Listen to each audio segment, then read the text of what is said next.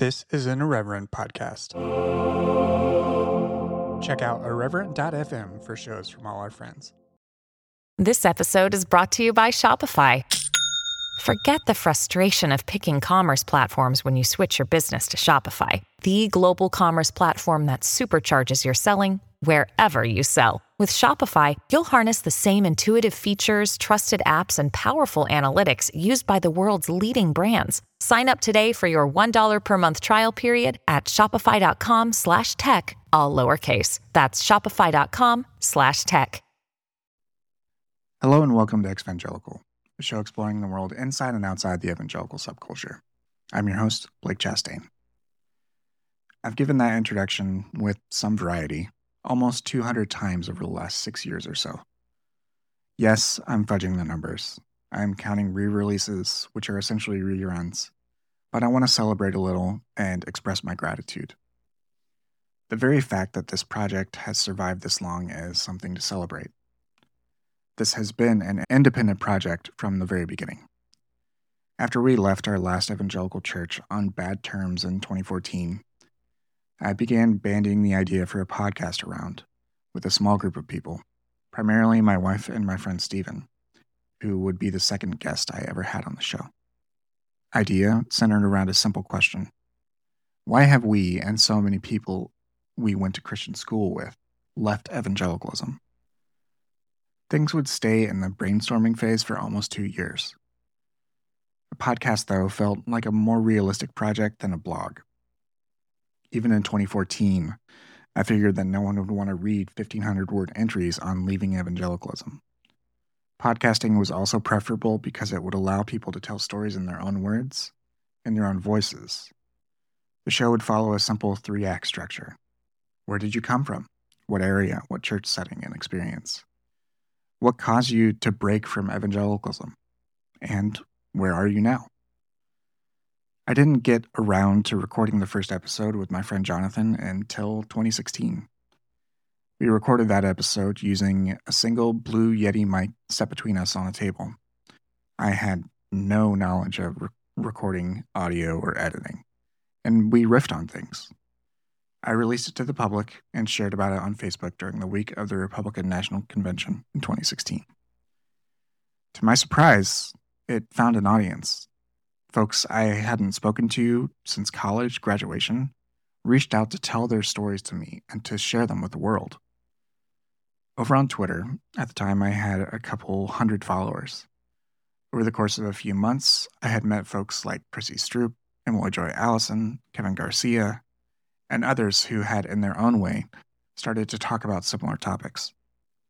All this energy was built off the work that had been done by authors like Rachel Held Evans and Sarah Bessey, David Bazan and Pedro Lyon, Stephanie Drury's Fake Driscoll and Stuff Christian Culture likes accounts, Laura Polk's No Shame movement, podcasters like Pete Holmes and The Liturgists, and many, many more.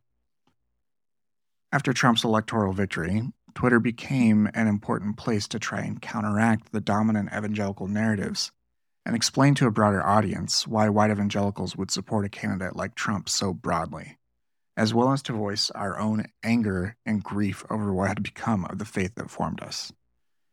And to this day, I will still contend that grief is central to the process of leaving white evangelicalism for a broad swath of people. The ex evangelical hashtag became a part of that conversation on Twitter. At one point, it got over 100 thousand imp- impressions per day on the site, and it would later jump to other networks, including Instagram and TikTok, where it would balloon even further. The hashtag has over 1.3 billion views on Twitter as of today. In 2017, I began working with Chrissy and others to build a Facebook group to meet an expressed need for private conversations about evangelical related topics. It grew from 70 to 700 to 3,000 to 11,000 today. It's hard to remember now, but Twitter could be an incredible place to learn and connect with people. Thanks to Twitter, I learned an incredible amount just by listening and following others. I learned to be more specific with my language and say that I was critiquing white evangelicalism in order to distinguish it from other evangelical traditions. I learned about the expansiveness of queer experience and the ways people related to and expressed their gender. I discovered new ways to relate to concepts of faith and how to hold space for both others and myself when those ideas and relationships changed.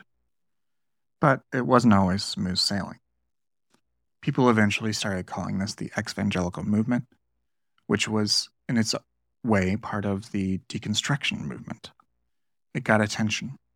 In 2018, I was part of a documentary on it and was quoted in a Newsweek cover article. This movement, such as it was, was entirely online and bootstrapped by a handful of people making podcasts or Instagram accounts or some other content. It wasn't funded by donations to focus on the family or underwritten by a major music label, denomination, or parachurch organization. There was no financial infra- infrastructure to speak of, and the cultural norms were being worked out on the fly.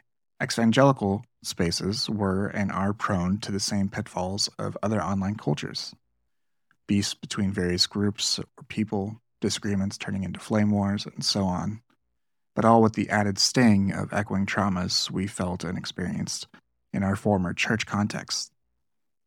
I'm not exempt of this. When those things started happening in exvangelical contexts, it was easy to lambast and to opt out. In 2019, while in the midst of a deep personal offline grief, one of those conflicts broke out on Twitter and included me. My wife asked me to stop so I could be more present with my family, and I did, putting the show on a hiatus. When your spouse asks you to do something like that, especially when they know how much your work means to you, it is wise to honor that request. Six months or so later, I would start recording and publishing again, but with a more defined relationship to this part of my work. Since then, I've established my own boundaries with social media and have generally avoided online conflict unless it directly involves me. Even my desire to punch up on places like Twitter has largely waned. And the realities of social media favor conservatives anyway, no matter how much they complain. So there's no sense in losing a fixed game in an arena that just cares about engagement.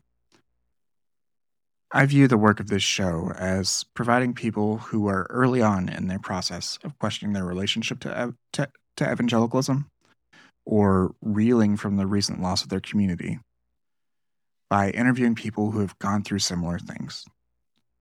I am ultimately interested in how people changed their minds and decided to make such a significant decision to upend their lives. To change your mind is no small thing especially for something like religious belief, practice, and community that takes up such a big part of life. Other aspects of my work have changed too. I'm less interested in the theological side of things than when I started. It's a part of life that is less accessible to me at the moment, though I remain open to that particular fascination being rekindled at some point down the line. Though theology doesn't currently pique my interest, I remain fascinated by how our beliefs shape and justify our actions and the way we treat ourselves and others. I also interview a lot more authors than when I started out. But I love reading and books, and I view this as a natural evolution. In 2020, I started the Post Evangelical Post newsletter. That same year, I also started interviewing experts on the more systemic issues of white evangelicalism on my other show, Powers and Principalities. The first season covered white evangelicalism and Christian nationalism, and my guests on that season have had their profiles increase many times over in light of the January 6th insurrection and the constant threat and consequences of white Christian nationalism in U.S. politics and society. 2020 was also the year that several creators on TikTok began to build massive followings creating evangelical content. Abraham Piper, the son of John Piper, had his rapid ascent on the platform covered in the New York Times. In the years since, TikTok has become the de facto center for the most extremely online sector of evangelicals. The preponderance of people who speak to their own evangelical experiences, each with their own perspective, is a testament to the state of white evangelicalism and its many harms.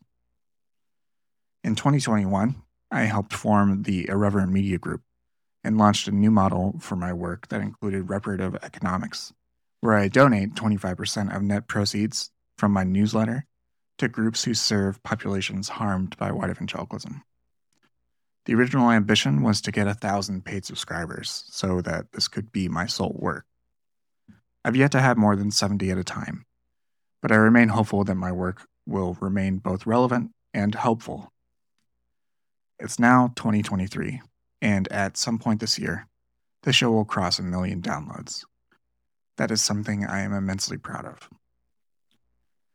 Exvangelical as a phenomenon, as an audience, as a perspective, is still very new. Because of the hashtag's popularity and the nature of algorithmic feeds focusing on what you've engaged with, it's easy to get overexposed to the content, which can in turn become exhausting. From the creator perspective, there's a feedback loop that encourages you to make one particular type of content to maintain engagement. And whenever your heart isn't in it, that leads to burnout and loss of interest which is both common and understandable, and certainly not limited to just exvangelical or deconstruction creators. I never saw exvangelical as a wholesale replacement for evangelicalism, and saw it more as a means of processing past experience for oneself and signaling to others that, should they be speaking out publicly, their commentary comes from a place of firsthand knowledge. In pluralistic or secular spaces, White evangelicalism benefits from the naivete and ignorance of others who don't know what it's like to be part of a group with such inherent dissonances. Exvangelical challenges that. As I've said for years, a term like exvangelical has both values and limits, and it is good to be cognizant of them. Ex evangelical projects do have peculiar challenges, to be sure. In one sense, Exvangelical is best understood as a robust counterpublic that challenges the still dominant white evangelical narrative in the broader American society.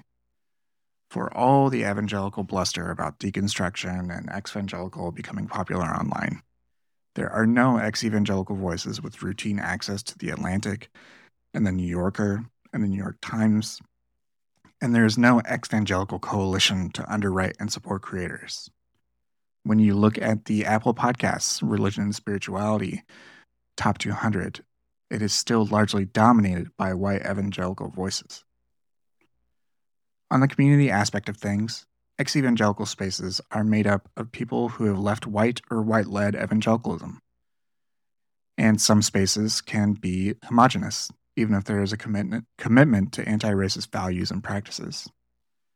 Learning and unlearning the history of racism and white supremacy within white Christianity is a lifelong undertaking, and BIPOC ex evangelicals have their own needs and desires. Further, for people leaving a high control religion, there is a strong resistance to falling behind a single leader. And I think this is an asset. It is also hard to know what is a community versus what an internet researcher like danah boyd would call a networked public. Are Instagram comments under a particular creator's content a community? Is the chaos of Twitter a community? Or does a community require clear rules of engagement and boundaries? How do digital communities differ from IRL ones like those we left? And if these are liminal communities intended to foster people to stay for a time before moving on, how does one leave well? Digital ghosting has echoes of the holy ghosting so many people experienced when they left their churches. These are open questions that I've yet to fully answer, and the answers may change with time. There are the private and personal needs of people seeking solace or belonging or language to give their experience. And there is a need to speak, speak out about and discuss these matters in the public sphere, especially in a society where white evangelical power is so deeply established. Each need requires its own response. I am grateful for whatever part, big or small, I have had in these developments. I have no illusions of originality. This work was being done before me and will be done without me. To quote Caedmon's call, I come from a long line of leavers.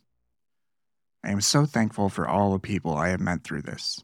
I have limited my comments here to my own experience because I don't wish to speak for others but I am deeply thankful for current and former moderators of the Exvangelical Facebook group for my supporters on Substack and Patreon, for my family and friends, and for anyone who has come on the show to share a part of their story. Challenging something like white evangelicalism is a big task. It requires a lot of work and attention, and so many people have contributed. I'm not concerned with preserving the reputation of other forms of evangelicalism or even of Christianity. These groups are and will be judged by the fruits of their labors. But despite all the changes I've undergone, despite my disinterest in preserving a Christian society, that old religious impulse to desire a Christ like society, in the most aspirational sense of that word, is still kicking around in my soul. White evangelicalism doesn't want to be reformed, so yes, it is being deconstructed. What's built next is yet to be determined. Thank you for listening. I'll be back with another interview episode this Thursday. If you want to support my work, you can do so at just $5 a month or $50 a year at postevangelicalpost.com. Exvangelical is a production of Post Evangelical Post, LLC.